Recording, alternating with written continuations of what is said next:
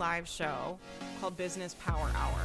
I loved the panel presentations we did at the Authentic Seller Summit so much, and I got a ton of feedback that you guys loved them and you loved hearing us just talk about business and chat. And there were so many good takeaways, and it was really fun being live all together.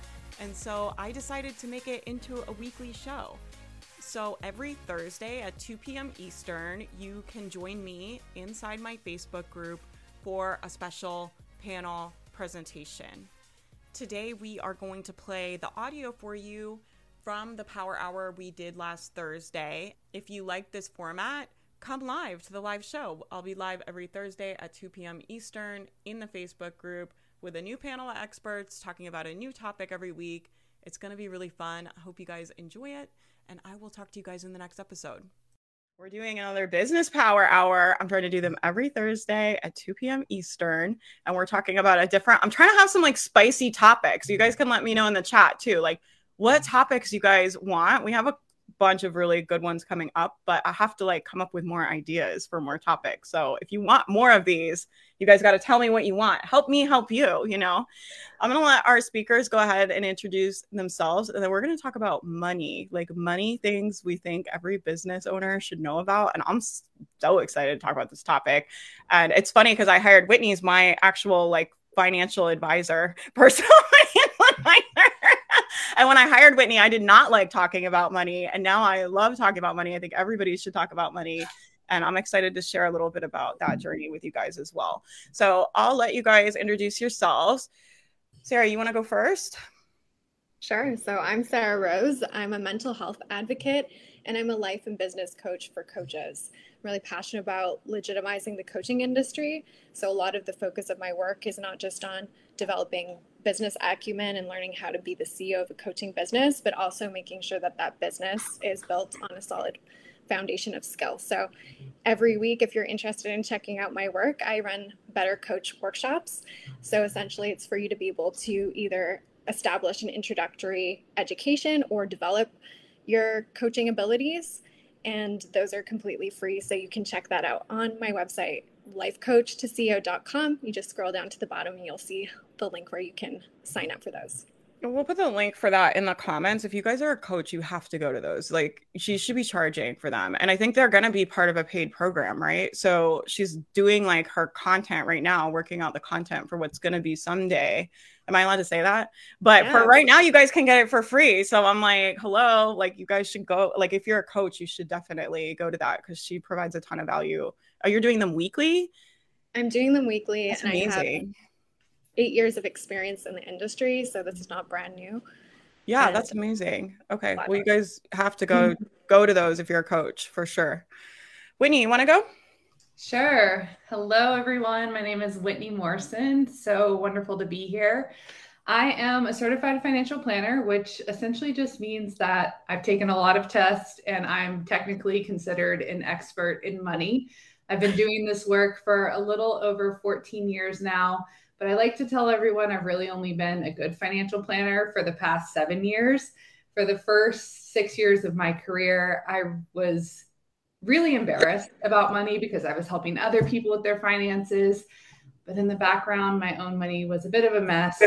So I have worked to completely transform my financial life and started my business, which is called Holistic Money, because it really took me taking a holistic approach to wealth building and to money mindset for me to really get where I am today. Because it didn't matter how much I really knew about money, it was learning to change my relationship with money, how I thought and felt about money in order to actually get financial results. And so that's primarily what I help my clients with today.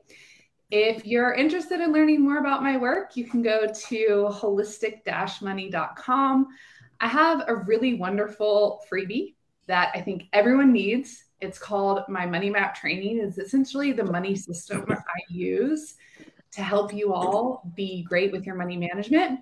So I think it's a really great first step if you're interested in doing some money work. Yeah, and I use Whitney's money map too to manage my finances and all of my stuff. So I definitely think you got I can't believe you're giving that away for free. and then you have to subscribe to her podcast too. She has an amazing podcast that is like so good. And you guys should definitely go subscribe to that.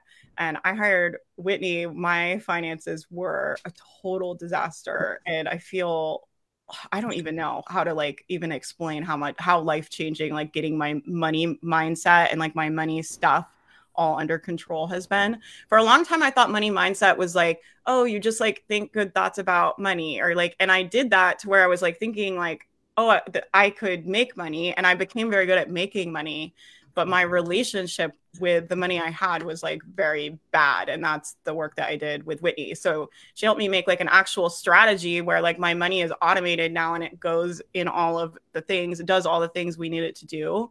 But then she also helped me clean up the like story and the like terrible relationship I had with the money in my bank account. So you guys definitely have to. I just like, I'm like a huge advocate of Whitney. I just love her because she changed my life.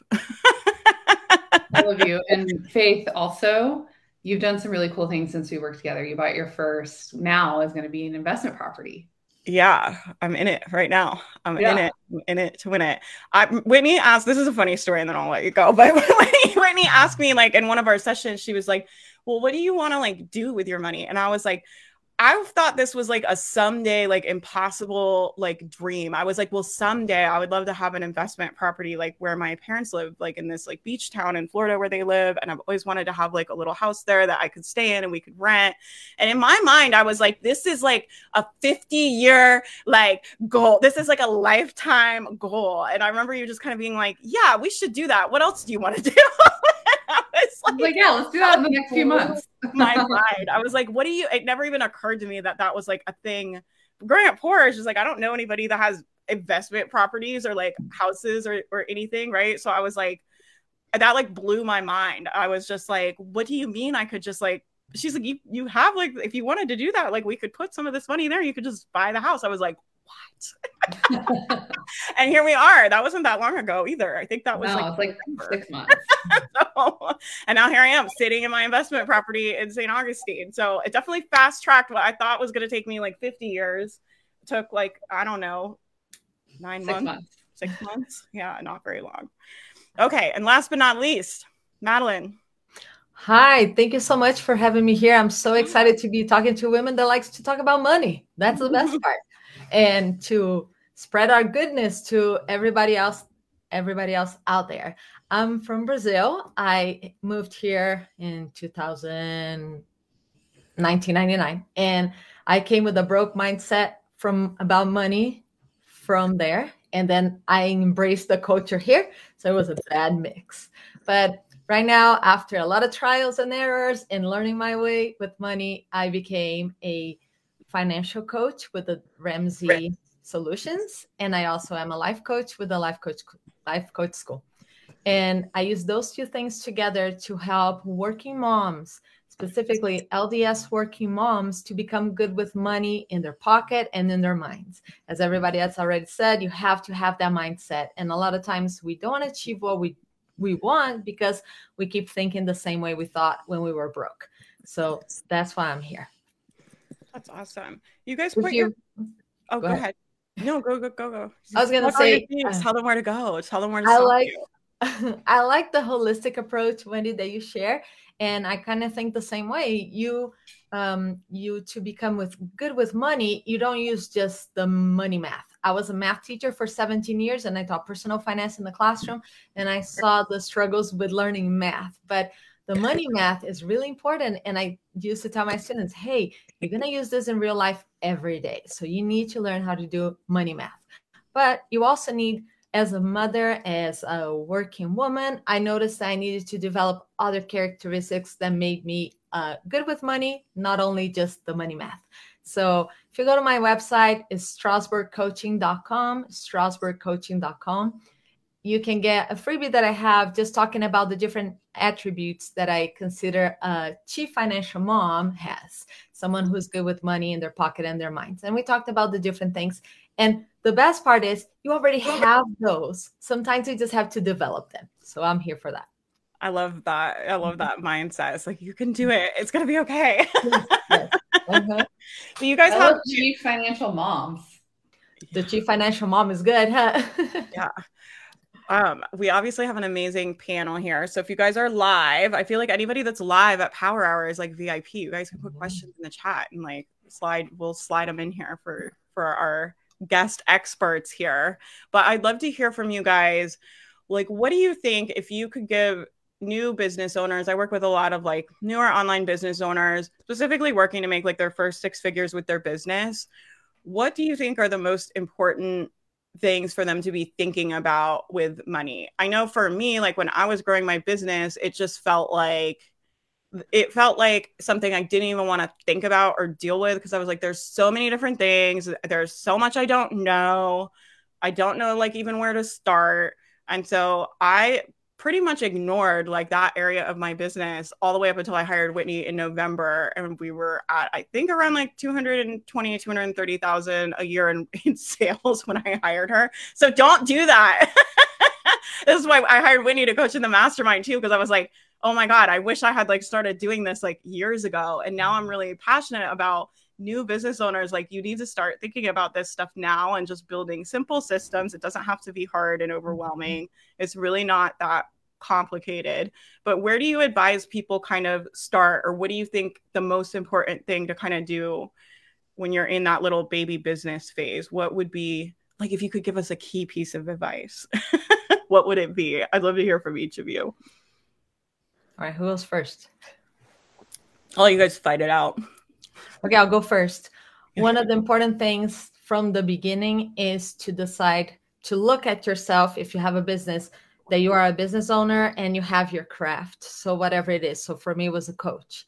And then I also have the business person is that person who's going to have to take care of everything business, the the legal stuff and the money stuff, all of that. So you have to understand that and uh advice that I got early on was to decide the days that I was going to be the technician and or the CEO. So spend a little bit of time. It doesn't have to be complete days in the beginning, but like sometime that you're like as a CEO, what are you thinking? What are your plans for a class? What are your plans for um, different things that you're doing? And then on the other side, you're looking at okay, now we got to get this done. Let's get you know the llc created let's go contact someone i need to open a bank account for my business and how to set up those accounts so it doesn't mesh with my personal money so you have to make make that division was really helpful for me yeah i think it's important too because i see a lot of women I heard someone call it like a jobby once where they're like, oh, it's a job hobby. Mm-hmm. it's like your jobby. And they're like, they don't, they almost like don't see it as a real business, right? Because and it's so interesting because I think online businesses, especially a lot of the women I work with, they don't feel like they're like legitimate or they're real mm-hmm. businesses. Whereas people open restaurants all the time and those are in the red for years and they're not like, well, I don't have like a real business though. it's like it's like most new businesses like take startup capital and money to invest and it is I think normal to an extent, right? To have some more money going out than money coming in potentially in the beginning part. Yeah. And right, if you think, and if you think that way, it's a jobby, you don't give the right priority. You don't give the, you know, it is a real job or that is going to be my transition. I'm going to make this work. You're just like, a jobby I'll do whenever I can. It just feels different when you like someday it'll make money, like maybe someday. And I'm like, you have money going out. You need to figure out how to close that mm-hmm. gap. Like you have a revenue problem you have to solve. Like, what mm-hmm. are you mm-hmm. talking about? yeah. Right. One thing I hear a lot from new business owners is um, oh it's just not about the money right now right now i'm really just trying to establish the fundamentals of my business i'm just trying to get out there and be seen and i really think that when we have this belief that it's not about the money, on one on one side of the coin it feels like we're doing the work at like a higher level of purpose or like we're above the money and it's not something that is driving us. But the truth is is that your business is about the money. It has to be mm-hmm. about the money. If it's not about the money then you will likely go out of business. And the glaring reality of a lot of uh, entrepreneurs and businesses is that they end up going out of business. Mm-hmm. And yeah. so your business really does, it doesn't have to exclusively be about the money, but it definitely is about the money. And I think one of the advice I would give is from the very beginning, you have to really start to think about how am I going to create a profitable business for myself that actually supports me? Because the goal of a business is not to suck you dry, to make you miserable, to leave you broke, to leave you struggling every month. That's not the goal of our business. The goal of our business is to make as much money as we want and live a wonderful life on our terms. Unless you're really thinking about your money, creating business strategy that actually speaks to the money and reflects the money that you want to make, then you're not going to get there and you will go out of business. And it's going to be a long, hard road on building your business. Yeah, it's so funny because I work with a lot of new business owners too. And I think a lot, I think women are like conditioned to work for free, right? Like we're basically programmed to do free labor like raise kids and clean houses and do unpaid free but work for free and that's how you're like a good woman right is like you just you're serving everything just for serving. everybody yeah. mm-hmm. and i think a lot of women are like they feel dirty being like well i want the business to make money and i want to make a hundred thousand or i want to make fifty thousand or i want an extra twenty thousand or whatever it is it's like almost like oh like what does that mean about me right and i think mm-hmm. that that is very interesting work yeah what were you going to say Sarah? Comfortability that people experience around money is that we're often conditioned to see money as an end in, in and of itself. Mm-hmm. And that's uncomfortable to people. And I think that goes back to what Madeline was saying around the fact that the way that you make your money matters. And that's one of the things to take into account because to um, Whitney's point as well, like we need to have strategy, but you're mm-hmm. slowing down to think about the value that you're creating is really really important. Your process matters because at the end of the day if you made your your money in such a way that you don't love how you made it or you don't love who you are while you're making your money all of that matters at the end of the day because you might end up with a lot of money but you may not end up with happy customers and mm-hmm. you may sure as hell not be living that happier freer life yeah. Mm-hmm. So how do you suggest people balance that if we're just starting? Like how do you balance like making sure the business is profitable but making sure I like making the money and like my customers are all happy? Like where do you suggest people start get like started with that? One of my personal philosophies when I got started was L apostrophe earning, learning. it's like learn as you're earning like Madeline said, we need to balance out our different responsibilities. So you need to be proactive about making sure that you're accounting for time for skill development, along with separating time from being the employee of your business and the CEO. And I think those are not roles that are typically like well delineated for people. Like when we talk about being the technician or being the CEO, a lot of people have a very loose idea of what that even means or what the responsibilities entail of that role. And I think it's really important to slow down to define those things clearly. Mm-hmm. And like Madeline said, really being strategic about thinking through how you time block things and making sure that you're making space for that, particularly in your like year one to, to three of business, but probably con- continuing moving forward, just like any respectable profession, whether it's law or medicine or that thing, there's an element of continued education. So whatever field you're in, it's important that you be doing that as well. Mm-hmm. Yeah. I love that. Oh, go ahead. Another thing is there is no shame in the first year of your business of having another side hustle or another job. Oh, preach, girl, go off. yeah, that's really helping you pay your bills because if in your first year of business, maybe you're not comfortable charging thousands of dollars for the work that you do. Mm-hmm. And if that's the case, if you're entering a new field or starting a new practice, then you got to listen to that because the moment you try to say, okay, I'm going to charge this just so I can make this much money, you're going to hit, just like Sarah was saying, those blocks where it's like, oh, I don't like how I'm trying to go about this. This doesn't feel good to me. My first year of business, I had a whole full ass job. Mm-hmm. like I had a I had a full-time job and I was building my business on the side. And the reason why was because I knew in my first year of business I wasn't going to make the amount of money that I needed to be able to show up without um I had a uh, a client. She called it desperation breath. Mm-hmm. Like when you get desperation breath in your business, you know, it means you're like really. It's funny because I think we all know exactly what that is. Like we've all right? seen a coach like try to sell yeah. something, or somebody's trying to sell something online where you're like, oh god, that person's got bad breath. yes, but you will get desperation breath if you aren't if you can't pay your bills it's mm-hmm. like it's human nature you can't mindset coach yourself out of that that is just real I yeah, it will like decrease your love for your business like real quick. It's like make your business in charge of like your financial well-being, like your little baby new business that's maybe never been profitable and then all of a sudden mm-hmm. we're going to take that and make that responsible for like paying our bills and it's like it it really messes i think with your relationship with your business very hard to enjoy it and love it when it i mean the thought process i see all the time is just like why isn't making money? I need to be making money. Why isn't it making money? Oh my god we need to make more money. Oh my god this isn't working. Oh my god what am i going to do? And it's like you're just in that all the time. And that's what i advise people often to get side hustles and to stay at their job. And i know the mastermind hates it because they're always just i I think part of them wants me to tell them like, "Oh, go all in," and I'm like, "I'm not gonna tell you to do that. Like, no way. I'm always gonna say like, there's no safety net here. Like, not in the states anyway. Like, people die on the streets here. Like, you gotta take care of number one here. Like, we gotta have money in the bank account first and foremost and that's not something i don't take that risk lightly i take it very seriously.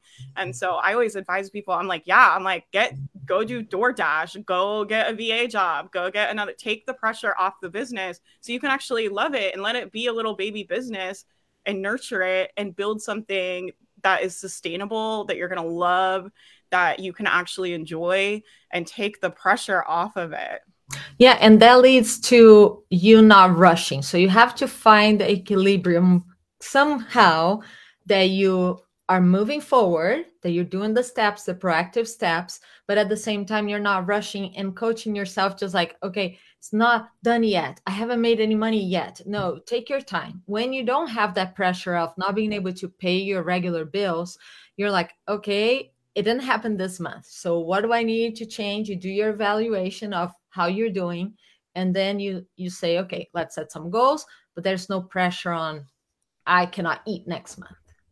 Yeah.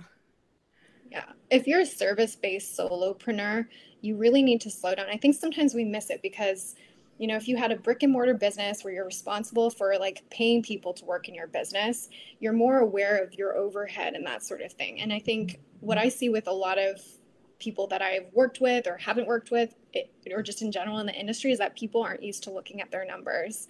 And so sometimes I will get people to kind of audit what they're doing and saying, like, if, if you are no longer, you are only allowed to be the CEO of your business and you had to hire people to work in your business to generate revenue, would you be focused on what you're focused on right now? Mm-hmm. That's a really good question to ask. Megan just put a question in the chat I wanted to bounce to you guys. She says, I've been trying to hit a 10K month for a year now and it hasn't happened. I feel like my strategy is good. My money mindset is good. I don't know why it's not happening. Any insight? What do you guys think? I'll give you like a um, really annoying answer, Megan. I, I I think like a lot of it is like strategy over time. A lot of it is like strategy and mindset over time. So it's like if your strategy is actually working and your business is actually growing and you are like project out, like where do you think you would be in like two years, five years? Like, do you have a strategy that is actually growing and is actually working? Right. And and like a lot of it is like you haven't had the strategy and the mindset over a long enough period of time. That's some like something i would definitely think about is like how long have i been actually executing this strategy? How long have i been actually executing it at this level? And if i did this for another year would we be consistently at 10k months? You're not going to know but you can kind of take your best guess at like but i would do some projections out into the future and see if you it could be that you haven't executed it over a long enough period of time. And i don't know for sure. That's just like my first little as a as a life coach i would say that she probably knows.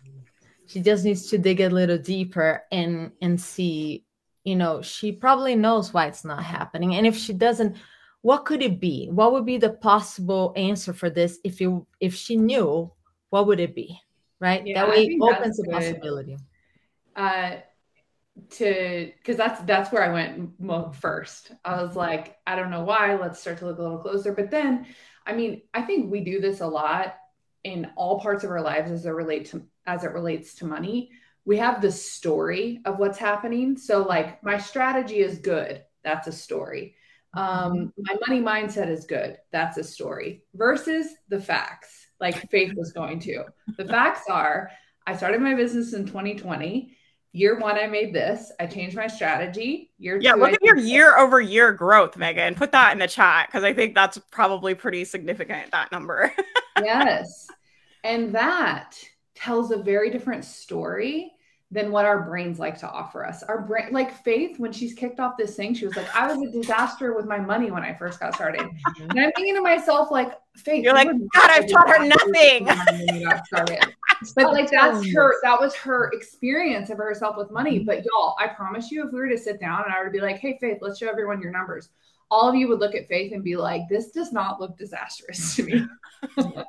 but it is the stories that we have. And so I think it's so important to separate those two things. This is how I'm thinking, this is how I'm feeling. This is what the actual numbers are Mhm. telling me about my business and my strategy and my money mindset. Yes. See, look at this 48K Mhm. already this See? year. Mhm. yeah so it's year over year growth like sometimes you get sometimes i think part of like there's a lot of things i think about online business land that can be toxic and one of them is this stupid monthly revenue thing i think it can be very fucking unhelpful. And like looking at like the year over year growth and like where are you at for the year? Where are we at for the next 12 months? And it's like sometimes the monthly stuff is fun to do or whatever but as a serious business metric like that doesn't tell me that much about your business that you did a 10k month. Like it just doesn't right? And sometimes, uh, I don't want to pick any fights here, but sometimes we have that entitled mindset. I've done this, I've done this. Where's my reward? Right? Yeah. So look that's at it, nature, and right we're like where's my thing right you really that. need to put you really need to put the facts down and look and look at your strategy maybe you will find some or maybe take it to a coach or something and see okay maybe this did not work as much as i'm thinking was good maybe it did not work as well so then you can tweak that Yeah. And then she said, I guess I just tripled my growth from year one to year two, and it's been much slower this year, and it's kind of stressful. I would say I Okay, that's a story because she's saying it's much slower this year, but she's at 48K this year. mm-hmm. And last I year she already 40 made more than you made year. all of all of last year. You already made more money. And someone So else is saying in the chat, or speaking to the effect of, you know, we're sold a lot on this idea of like consistency, almost like deep down, we all know that success is not this lin- linear thing or that income is not this linear upward track. But at the same time, that's kind of what it's portrayed. We're told like, uh, like 10K, like automate 10K months, 10K months on autopilot, that sort of thing. And I think for a lot of people, that creates this impression that there's something wrong if there's a change in their numbers. And it also doesn't account for the fact that it's if we we treat sales numbers kind of like weight there's like natural fluctuation that happens. And so it's mm-hmm. such an incomplete variable. That's why when you change the way you were doing the math completely different experience of the numbers right when we look year over year. So that's something to take into account. Like sales numbers don't tell us the whole story. And if you're in your your early years of entrepreneurship very important that you don't mistake someone's sales numbers or their how good their their brand marketing is or how good they're actually doing. It is now common knowledge that a lot of seven, six, seven figure coaches out there are having break even years or actually in debt. There's a lot of people carrying spiraling debt. It's so important to be very cautious about doing what so many of us have named here, which is like slow down, slow down, do your due diligence, get comfortable at looking at your numbers and making sure that you're not o- investing over your your threshold of risk mm-hmm. tolerance. Oh my gosh, let's talk about that.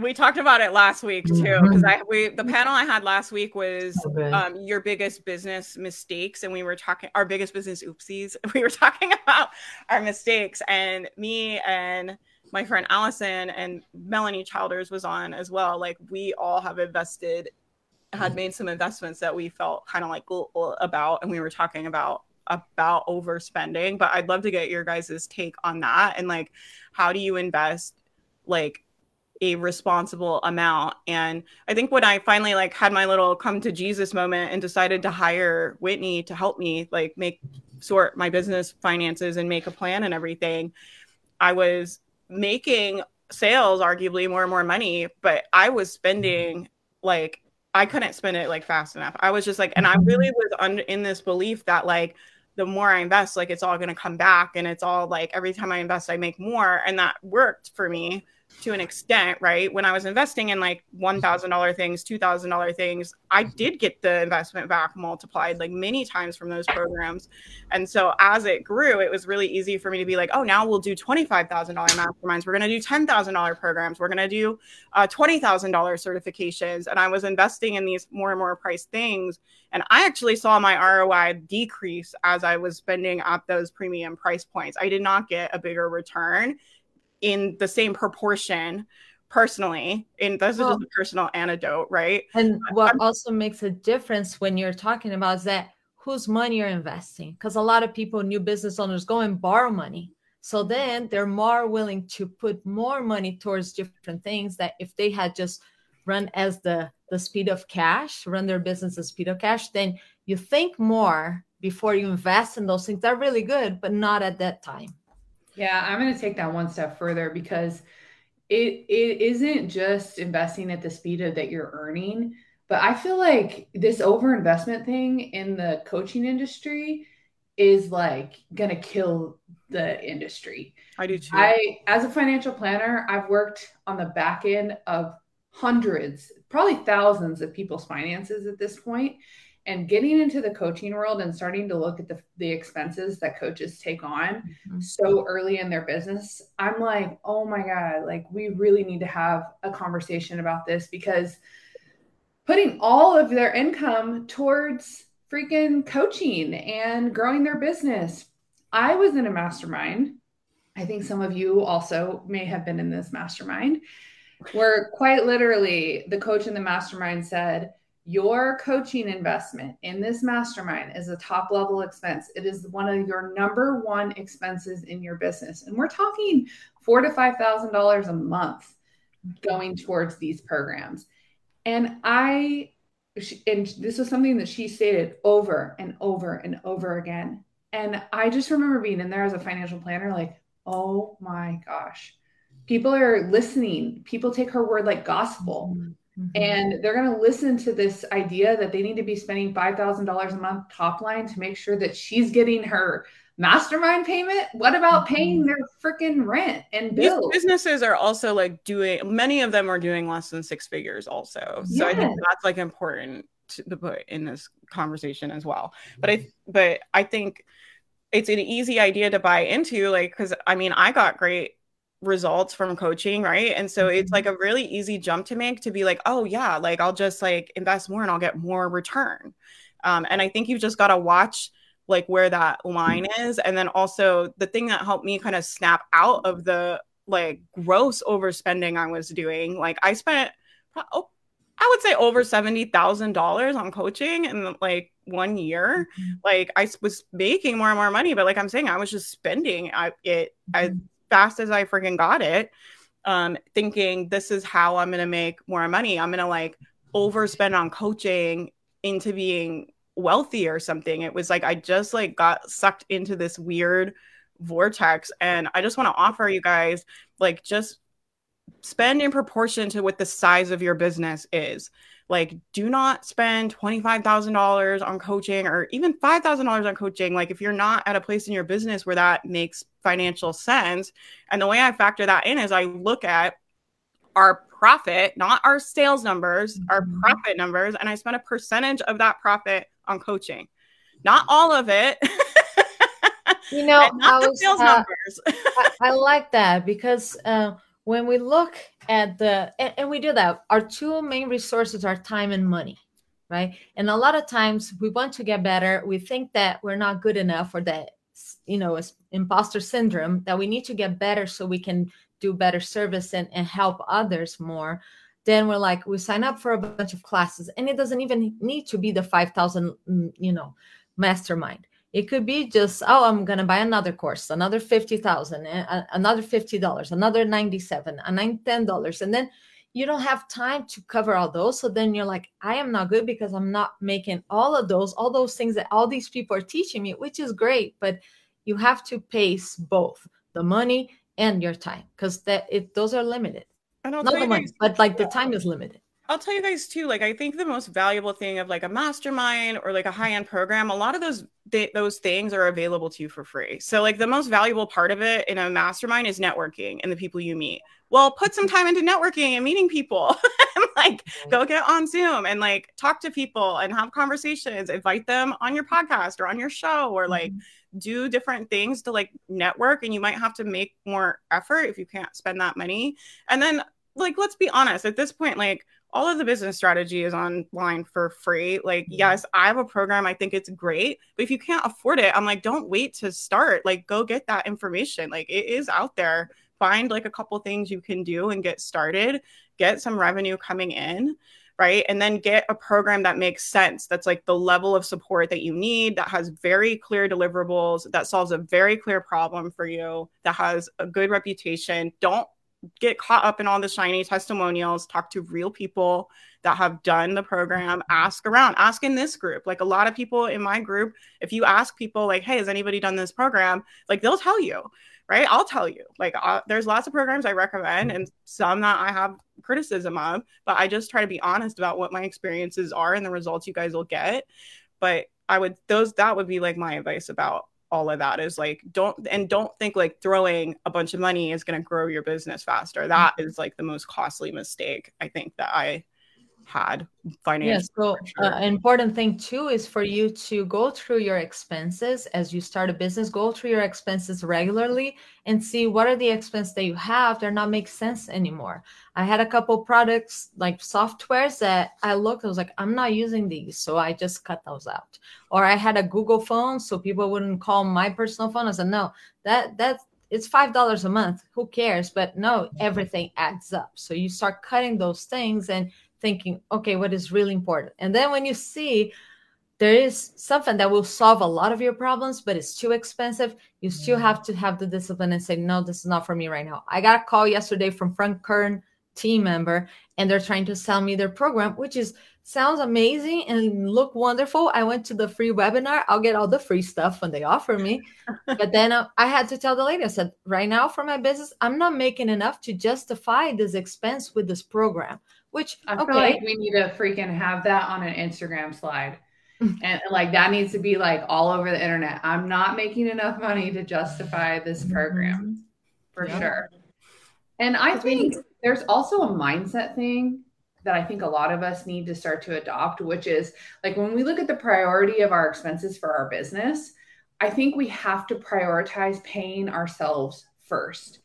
I often will work with business owners, and the first thing that goes, the first thing that starts to go down or gets adjusted is the salary that we're paying ourselves. Mm-hmm. And I just think that mentally we have to learn to prioritize that as number one. Profit First Formula, for anyone who has mm-hmm. not heard of this, is a wonderful resource to help you start to allocate your business expenses to be able to, number one, prioritize your profit first, then paying yourself then your taxes, and then your business expenses. And according to this formula, ideally you want to have 15% of your income going towards your business expenses. That's not going to work for every single business, but y'all, if you have an online business, as a coach, you can absolutely have your fixed expenses fall within that range. So low, yeah. For can sure. I share something real quick? A book about taxes. You talk about taxes with me, and it's so important because I had no idea about this. So a lot of the things on the first year I miss in terms of deductions and everything. So I got this book right here. It's from Candy Valentino. It's an incredible book aligns with 99% of the things that I believe. So it's great. But the most important part was the taxes and the information for uh, for uh, business owners. It was incredible, and it tells you exactly what you have to do so you can qualify those tax exempt, exemption things the right way. So you have the documentation, and it's something that you cannot leave for the last minute, especially if you're making profit right away you have to be paying your taxes every quarter. If you don't, when you get the next year, you're going to have a big tax bill and you're like, okay, that was not worth anything. You have all the problems. So yeah. jump on the tax information right away and you don't have to do everything. But if you want a basic, this book is really good. Yeah. I want to talk about this comment Megan made. She said, she's getting into dangerous waters, not tracking my expenses as my business grows. I've made several relatively small investments, but they totally add up. I need to start being aware of them more. This is something that I have done. I see a lot of people do. And it's like, it's just like the, I don't know, like, I don't want to look at it. Mm-hmm. I want to think about it. I'm just not going to do my numbers. What advice do you guys have to like get people to start looking at these numbers and what numbers should they start looking at if they haven't been doing it? I think that they there are a few numbers every business owner has to know off the top of your head. Whenever I work with my clients, like the first the like every at the beginning of every session i'm like okay tell me how much your business expenses cost. Mm-hmm. and i'll do it again at the next session. Tell me how much your business expenses cost because i want to make sure that they know it. That for sure is number one. You have to know your fixed monthly burn. For me my fixed monthly burn in my business is $4000 next how much you're paying yourself know exactly that number because then you can start to understand the really the structure of your business and also how much money you need to make. I, I mean, I use that all the time. I'm thinking, okay, I have four grand going out for sure.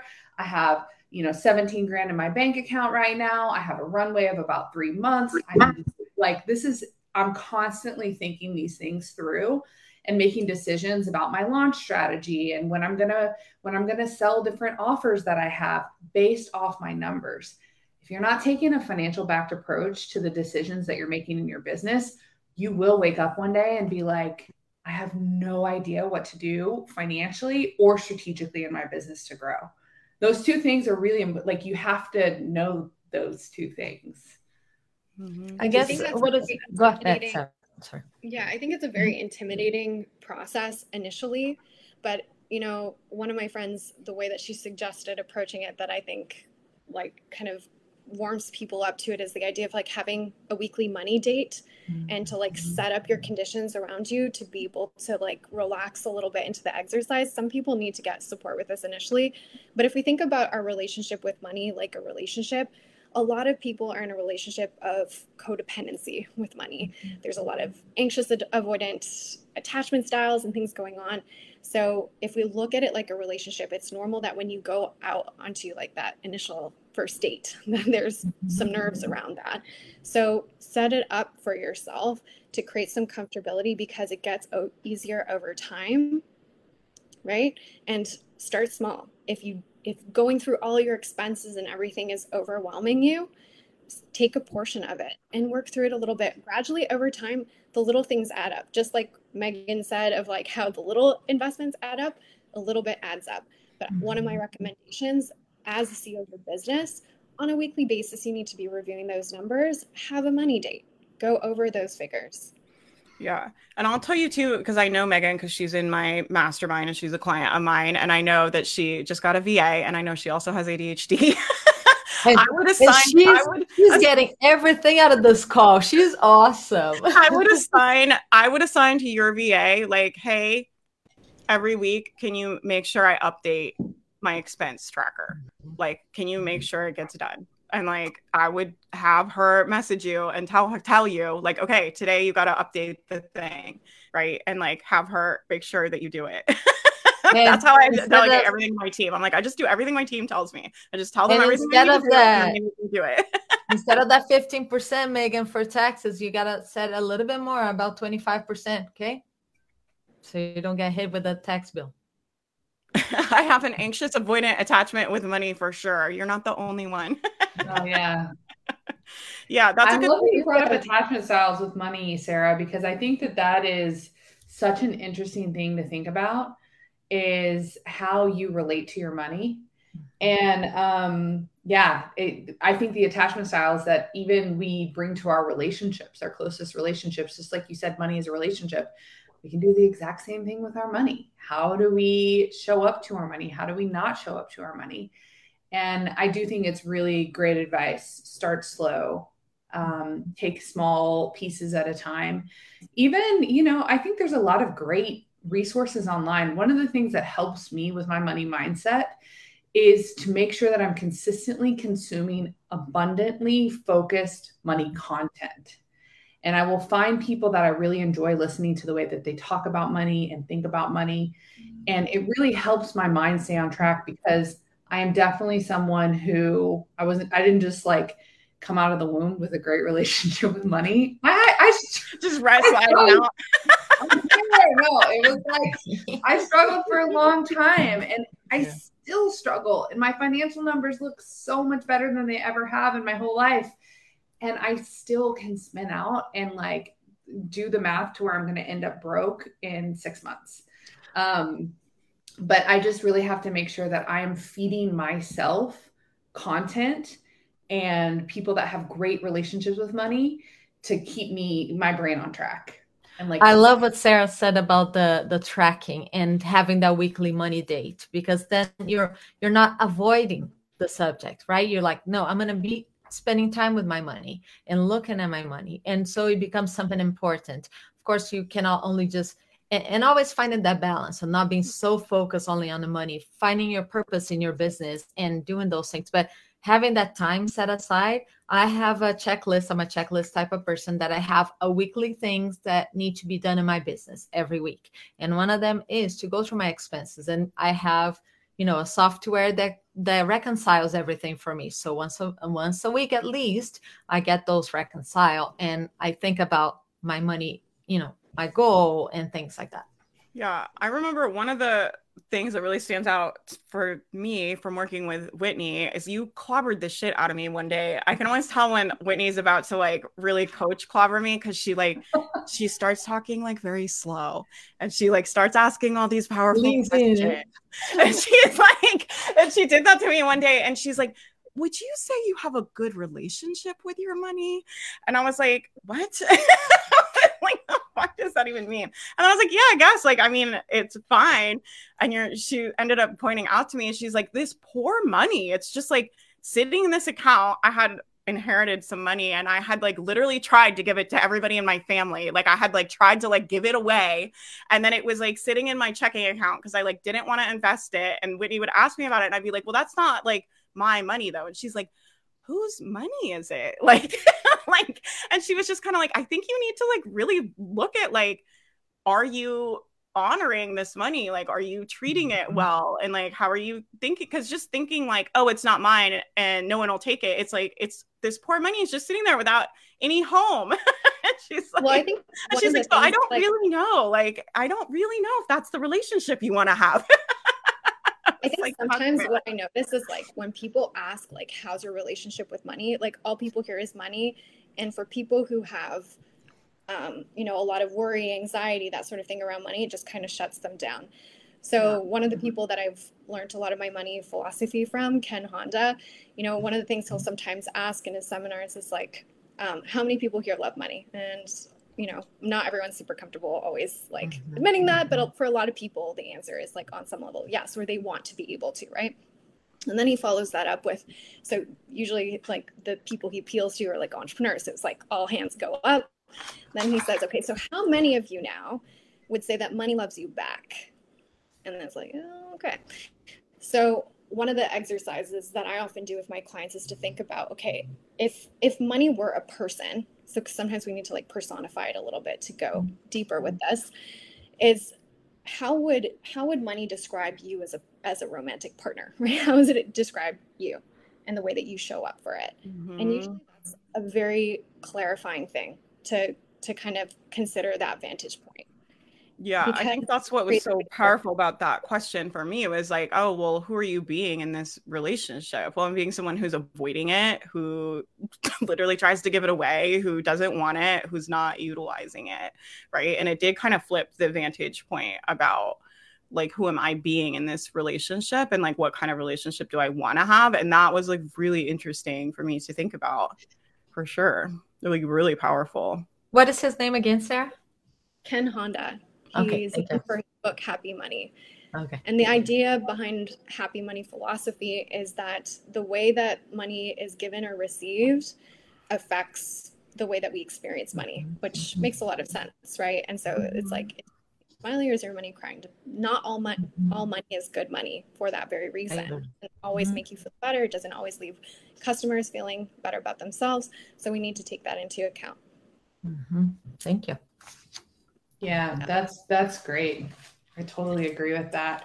One of the um one of the exercises that I actually had a somatic coach because as a money coach, I firmly believe you have to get your own money coaching. But I um I had a somatic coach and she was working with me on my own relationship with money and really helping me in the beginning um, get more comfortable with having a more intimate relationship with money. And she really had me like close my eyes and she would like, okay, she would say, like, okay, tell me where you feel most comfortable uh, visualizing your money. Is it in the same room with you? Is it in your living room? Is it in your neighbor's house? Is it in the grocery store downtown? Is it in New York City? Like, what distance do you really feel most comfortable with your money? And I was like, well, I think I feel most comfortable like if my money's just like in my neighbor's house. It's like I can walk over there, it's pretty easy to get there, but like it's not sitting in the same room with me. And so she really helped me start to work on okay, let's just work on moving your money just into your living room or just in your mm-hmm. front yard. Doesn't have to be in the same room with you, but it's not going to be at your neighbors. It's going to be in your front yard. How does that feel for you? And she really helped me work through a lot of the anxiety that I would feel when I would get closer and closer to my money. And eventually, I started to become very comfortable with my money in the same room as me. And I loved that exercise because it was so physical. It was really addressing my nervous system and really helping me address how I felt about money. And um, so I think that that can be a really beneficial exercise for those of you that are listening to also try with yourself as well. Like, where do you feel comfortable with your money now? And like, what are some small movements that you can start to make where you start to get more and more comfortable having your money more intimately like in the in the next right next to you. Just, just make sure that you don't put that uh, the money into the sock drawer because you know according to some studies done in in Norway, they identify that about a thousand and fifteen stocks get lost in the year. So you don't want to.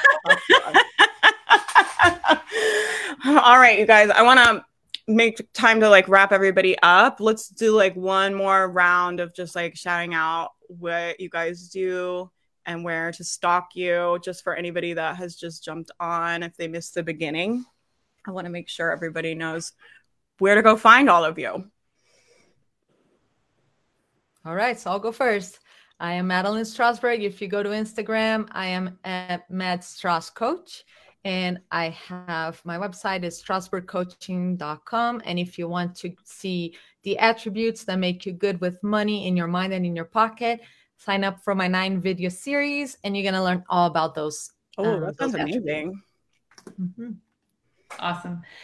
All right. Again, my name is Whitney Morrison. My business is Holistic Money. You can find me on Instagram at holistic.money. You can find me on YouTube. I have an big library of videos that you can watch all about money, um, uh, holistic money there as well. And then I also have a podcast on Apple, Spotify, um, the Holistic Money Podcast. And uh, I have a lot of cool freebies out right now.